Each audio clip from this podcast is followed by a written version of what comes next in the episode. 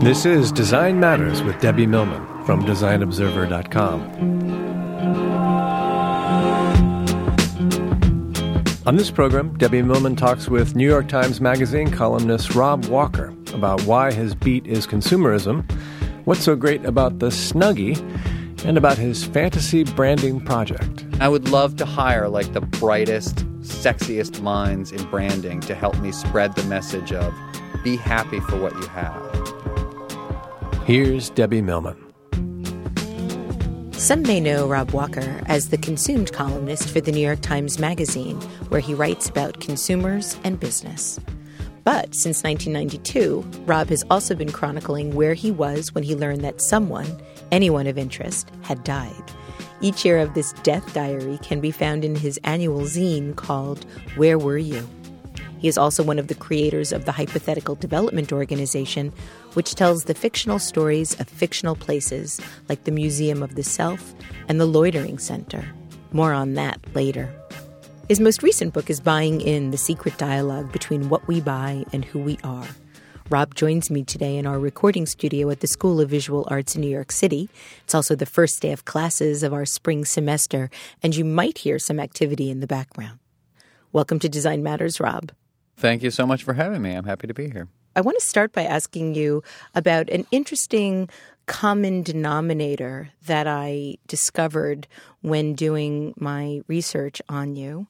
The term Latinitas fidei consociat. Did I get that correct? Yeah, that's as, as, as good as I could do it. Yeah, for so, sure. so this this line in Latin exists both on a mug that your wife Ellen was selling on Cafe Press, mm-hmm. but it also is on the masthead of your website.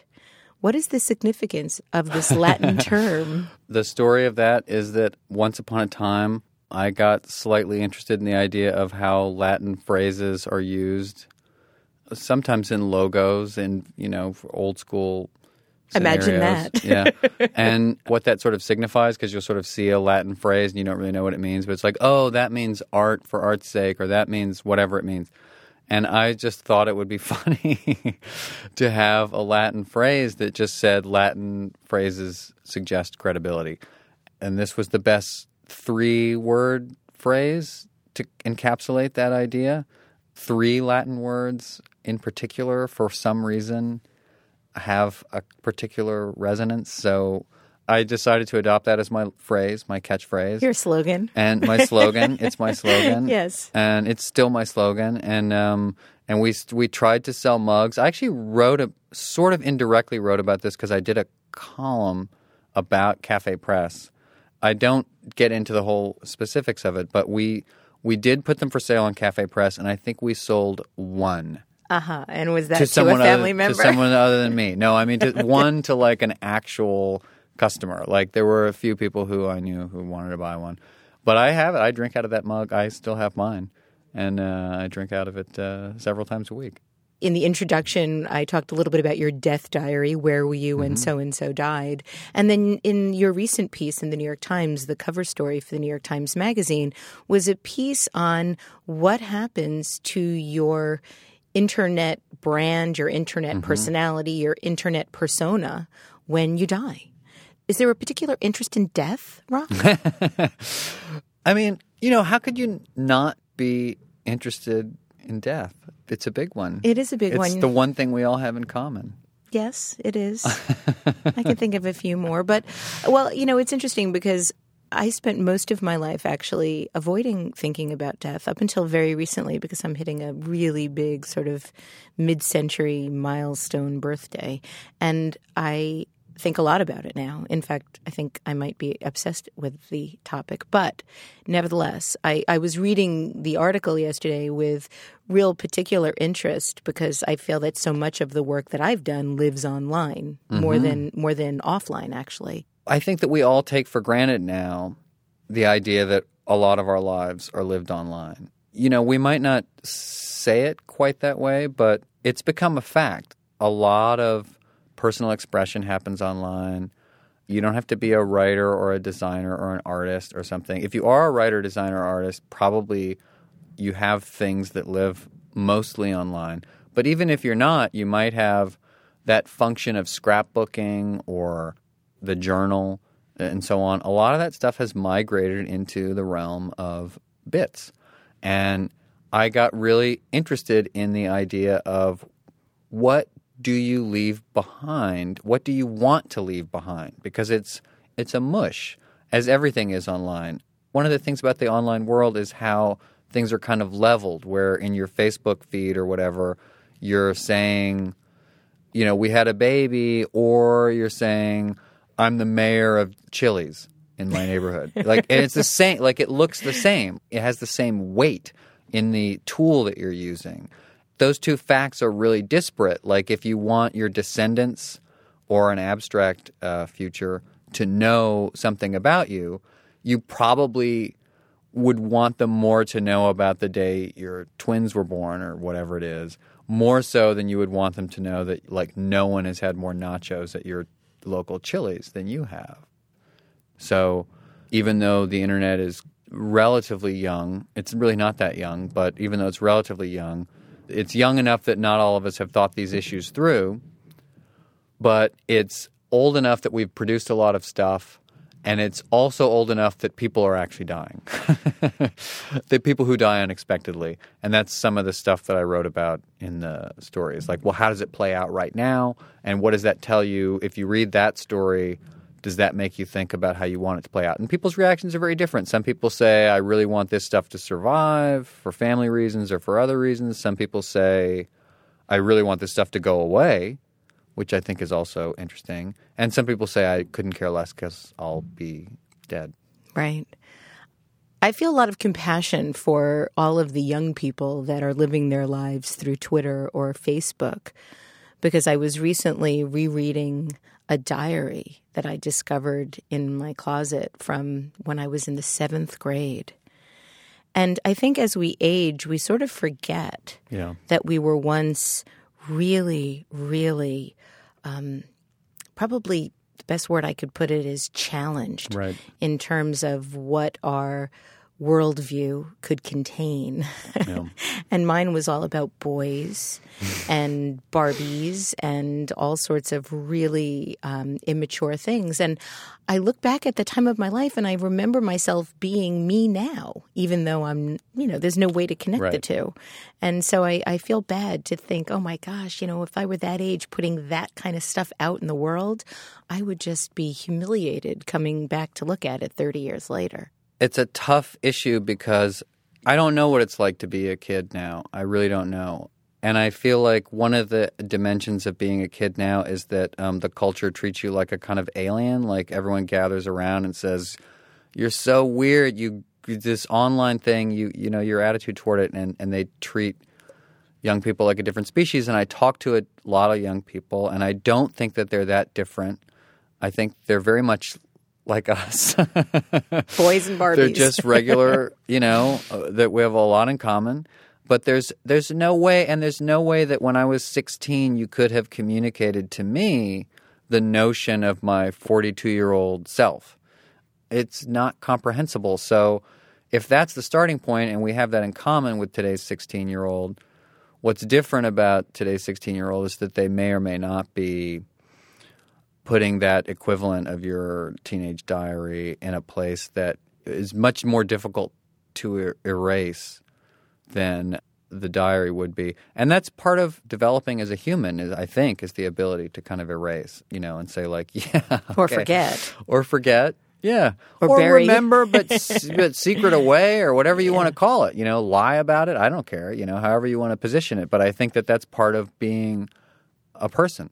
Well, what I think is is interesting is that well, the way in which young people communicate is, I think, very similar to the way that I did when I was that age. Mm-hmm. It's just via a different type of technology. I, I agree. Part Strongly of what was so interesting about reading my diary was seeing how many phone calls I was making. Well, then I called Liz, and then Liz called Tammy, and then Tammy called me back, and then Tammy wanted to know what David said, and and it just went on and on and on like this, as if it were the most important thing. You were a detailed diarist, though. You you were keeping good records. At that, at that, that very brief moment in my life. So you talked about being um, a, a, youngster. What did you want to be when you grew up? Did you ever envision that you'd end up being a columnist for the New York Times? No, no, no. Did you have, what were your aspirations?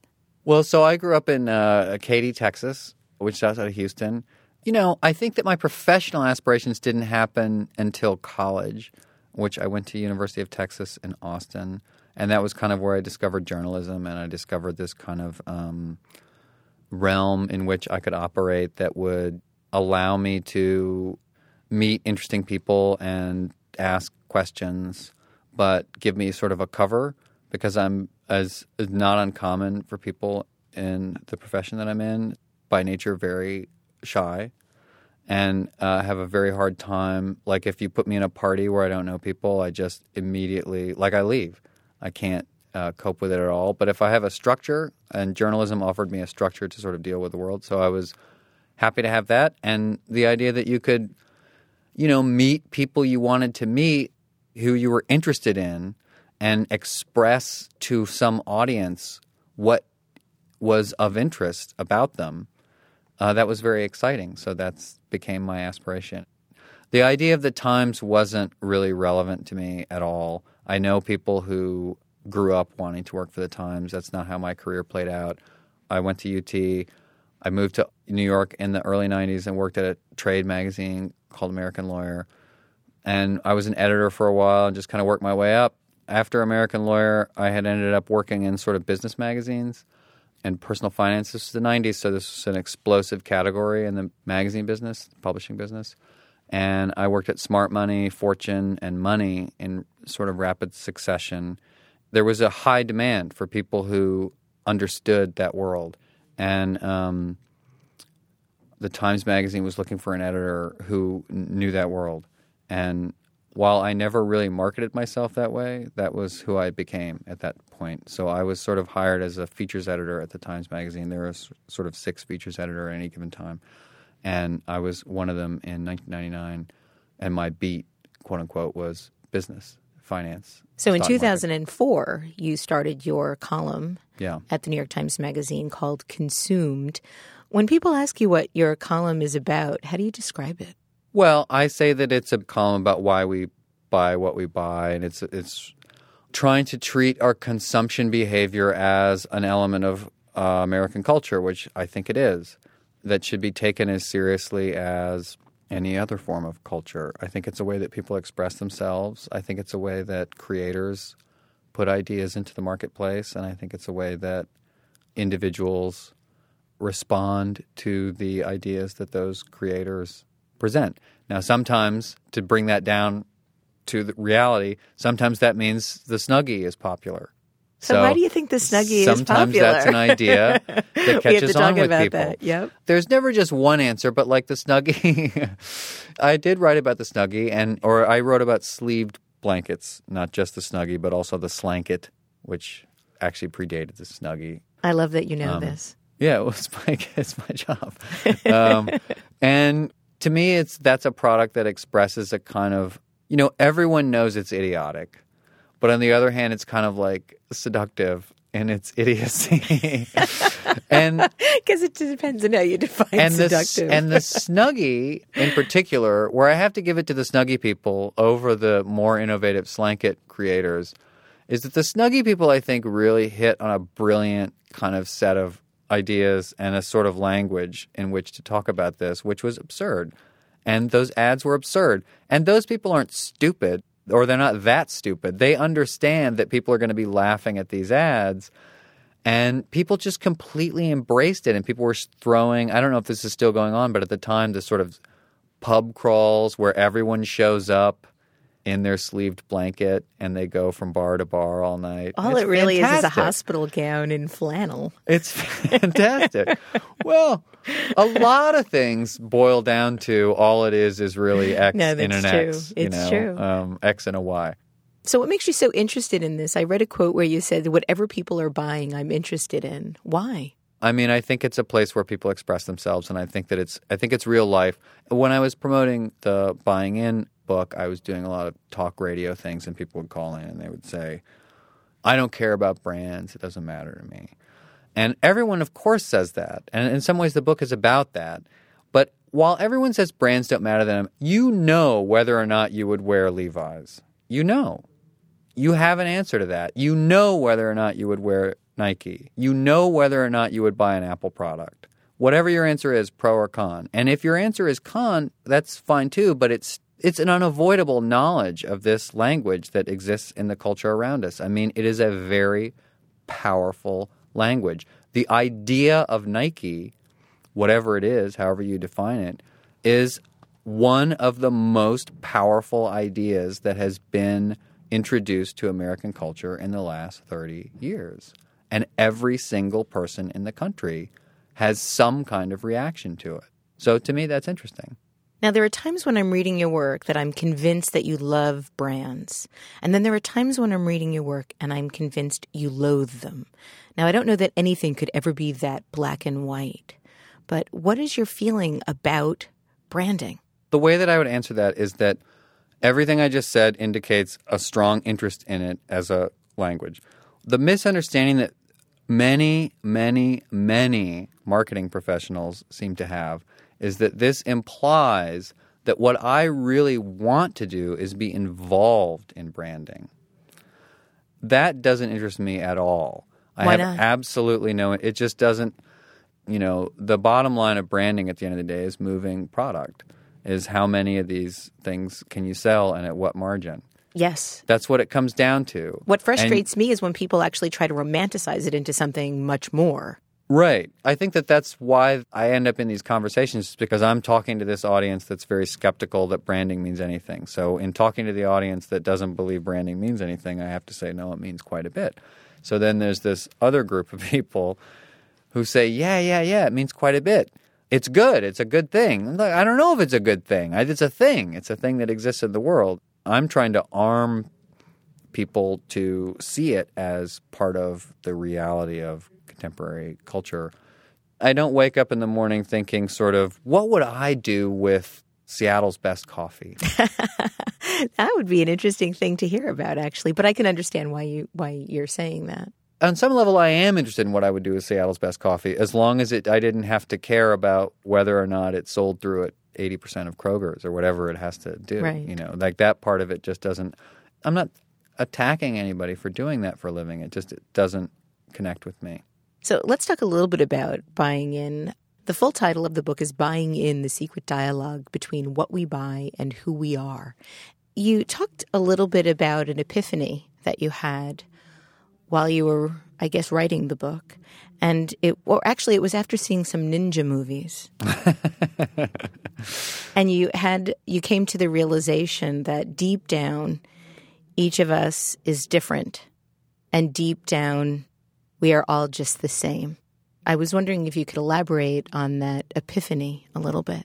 there were two epiphanies involved in the in the book, and I well first I have to say the first epiphany first, which is that um, I was definitely one of these people who positioned myself as being indifferent to brands, and the big moment that came that changed my mind on that was the uh, moment that Nike bought uh, Converse. Yes, and I think you were very upset about that. I was upset about it and I was confused about why I was upset about it. I read the articles and I was sort of like, well, I've always bought Converse and I've always been kind of anti Nike and I've always thought they were kind of obnoxious as a brand. And I was sort of confused about why I felt that way. Like, why, if I'm so above it all, why is it that I'm in this like sort of existential dilemma about whether or not I can continue buying Converse sneakers? And um, that was a big turning point for me in sort of understanding why this stuff matters.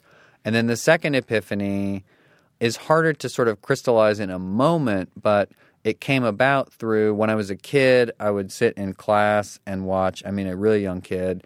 I sort of realized that all the film strips that the teachers would show us had one of two themes. One theme was, hey, deep down, each of us is unique.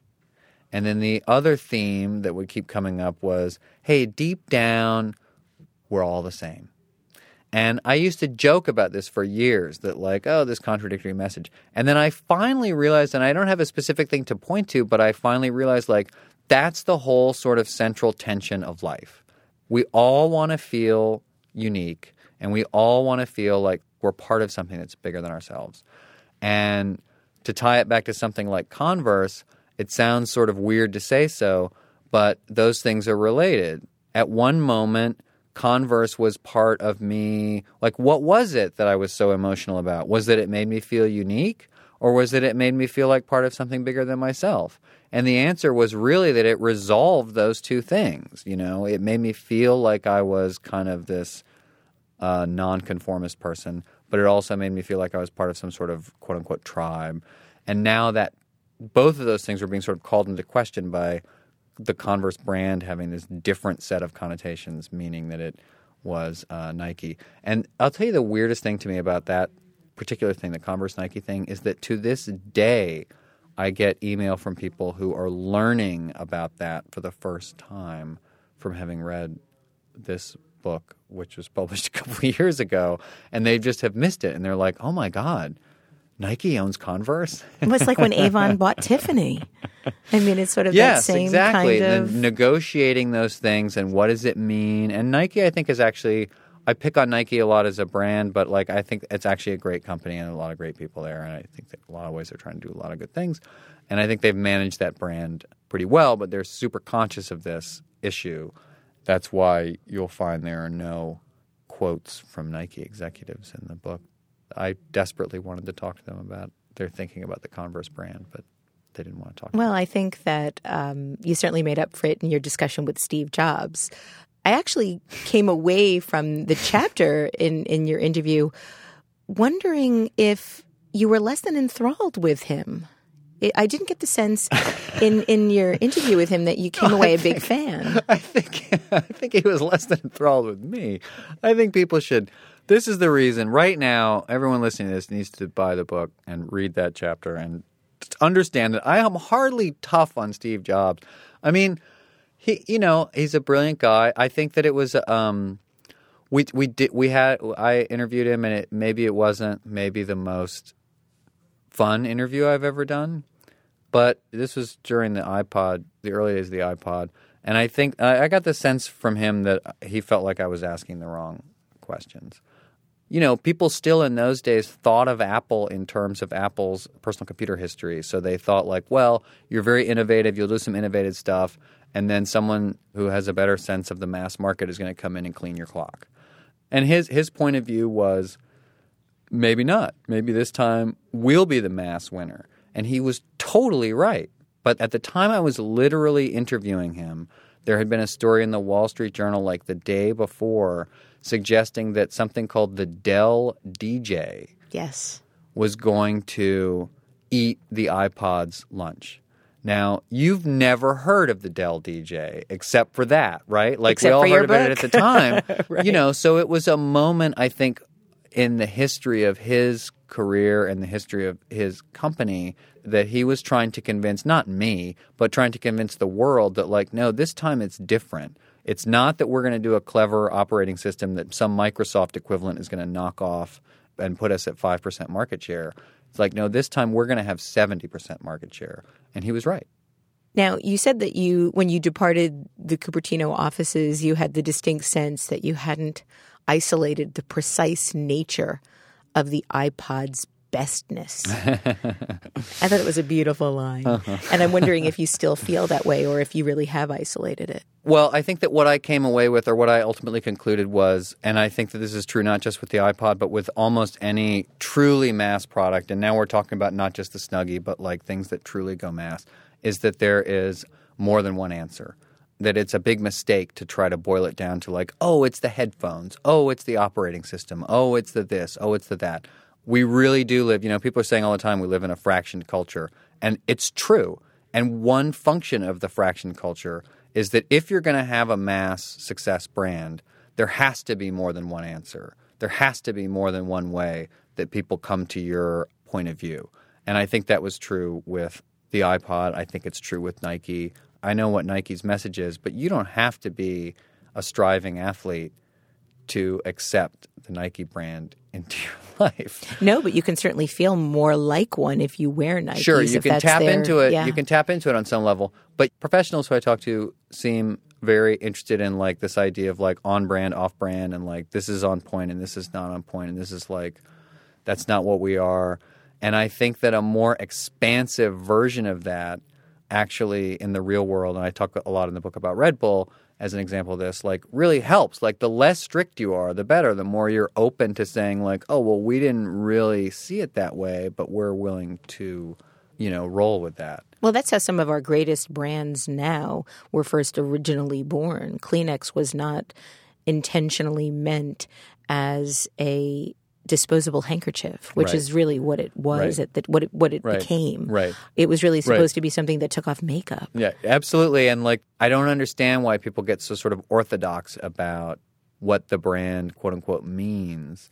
A, maybe what it means, you know, maybe it means things to consumers that we didn't think of. And B, maybe there's more than one answer to that question. You know, maybe for some people it really is all about the music. Maybe for some people it really is more of a fashion statement. Maybe for some people it really is about, you know, sort of a more of a technological thing. And that all of those answers, the point isn't to choose among them and decide who's right and who's wrong. The point is to figure out how they all work together because that's how um, mass brands now, I think, get made. the neuroscientist David Lewis in your book, and, and you say that um, you quote him as saying, shopping is enormously satisfying to people. And that it, um, one of the reasons it's so satisfying is that it increases the dopamine in the brain. So, of course, we feel better about ourselves. But what is it about shopping that is so satisfying to people? Well, I mean, there's, I mean, I think on a brain level, and brain explanations for things have become a lot more popular since that book came out.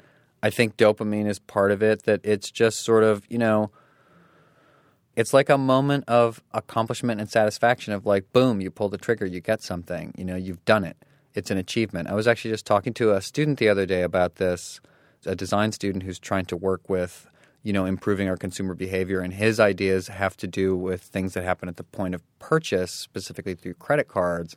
And I was really applauding him for that way of thinking because that's like a really key moment.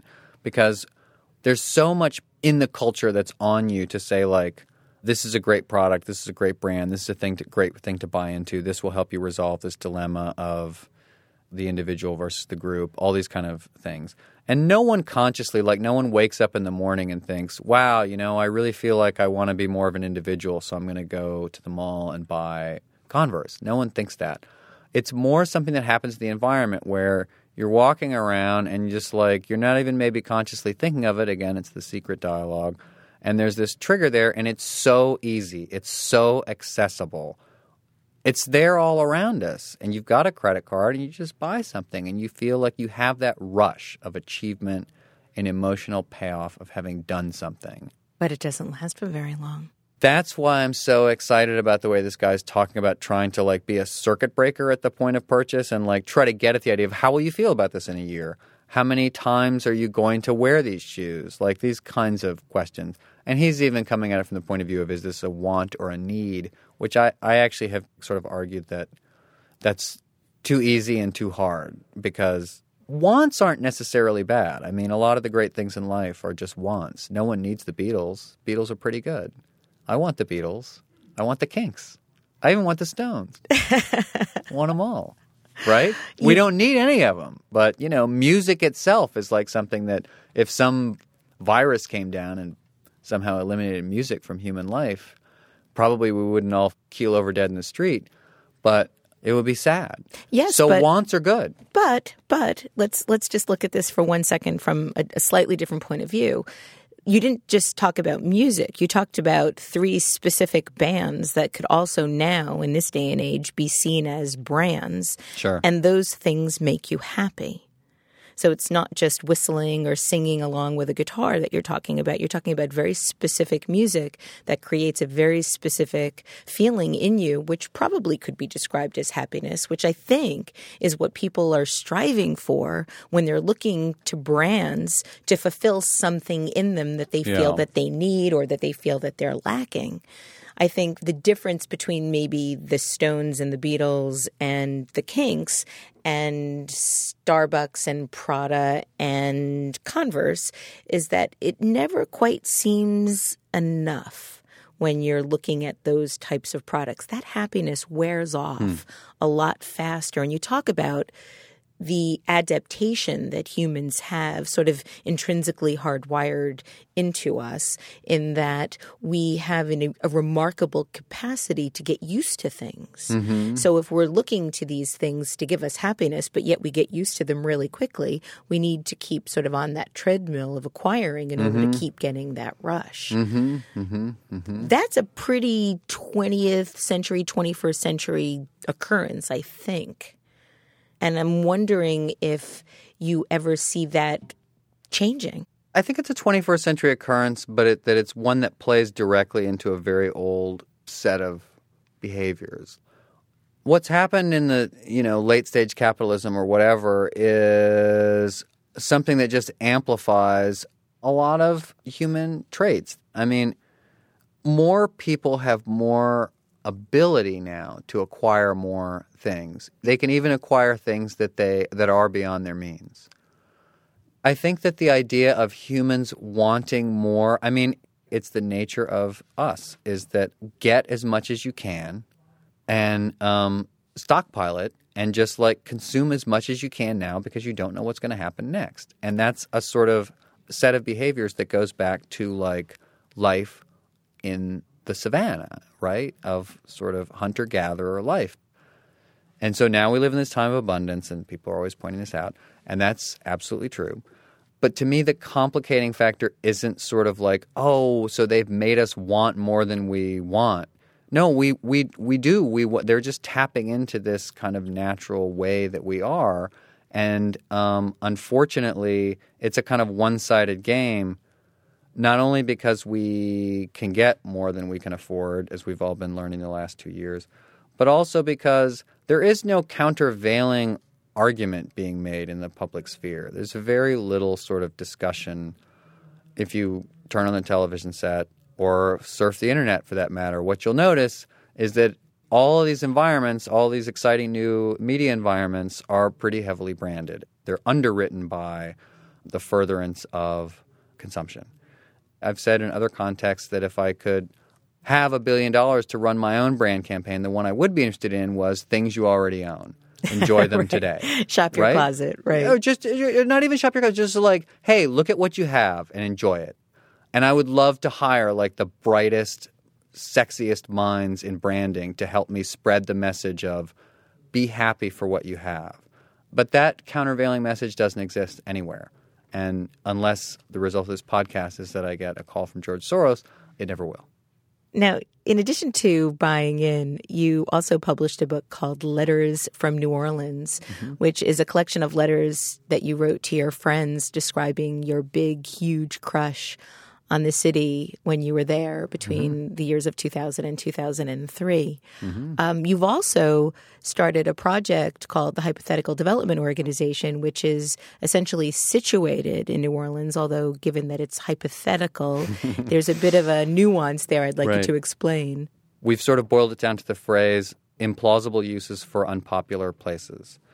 You've seen walking around whatever city you live in that there are these sort of signs on buildings saying, hey, coming soon, this new development, right? And it's going to be condos or it's going to be this luxury boutique or something like that. And as the economy has sort of deteriorated, we've sort of seen those signs just sort of sit there for years on end and kind of realize, like, oh, that building is never going to be that. It's for sale. It's a sort of hypothetical future that it might be that, depending on if whoever buys it. So we thought it would be interesting to, and I say we, I sort of floated this idea, and I was joined in the project by Ellen Susan, uh, my wife, and G.K. Darby, who was the publisher of Letters from New Orleans through Garrett County Press. G.K. said we should do it in New Orleans, and um, what we decided to do was invent a bunch of imaginary futures, identify a bunch of buildings that have just been sort of sitting there neglected for years and years, dream up crazy ideas about what could be done with them. Like, what if this became the Museum of the Self? What if this became the New Orleans Loitering Center? What if this became the snooze tower with a giant tower of bunk beds rising from the roof? This kind of thing.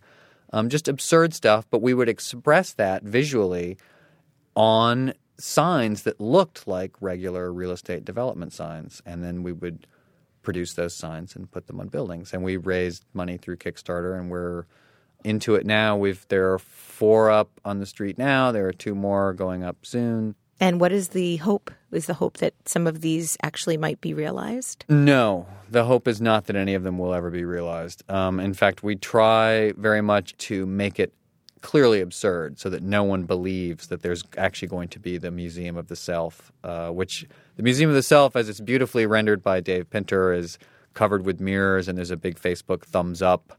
Uh, sticking out There's of something the uh, really, of really the wonderful about it as an Yeah, idea. It's almost like brands as art. Yes, he did a wonderful job with it. And the moment that I'm interested in is the moment of the double take of someone looking at it and saying, "That's just crazy," and smiling and getting it. And um, and you know, uh, unfortunately, what we've learned is in putting these on the street that people steal them, which is kind of a drag. But we have them all on the site, the hypotheticaldevelopments.com site, and we document them as they go up. And it will culminate in a show. We're making duplicates of each sign so that even the ones that get stolen, we'll be able to show at uh, Gallery Dumois in New Orleans in April. Wonderful. Well, at the end of buying in, you write, you surround yourself only with who you are. And you also quote Rob Kalin from Etsy, who says, You are what you surround yourself with. And it's sort of nice to know that you're creating new ways for us to think about how we surround ourselves and what we surround ourselves with. So thank you for joining me today on Design Matters, Rob. Thank you so much for having me. It was a lot of fun. Thank you for joining me on Design Matters. To find out more about Rob Walker, you can visit his website, www.robwalker.net. I'd like to thank you for listening. And remember, we can talk about making a difference, we can make a difference, or we can do both. I'm Debbie Millman, and I look forward to talking with you again soon. Design Matters with Debbie Millman is recorded at the Masters in Branding Studio at the School of Visual Arts in New York City. It is produced by Curtis Fox Productions with technical assistance by Rainey Ortica and research by Jen Simon. The show is published exclusively by DesignObserver.com. You can subscribe to this free podcast in the iTunes Store.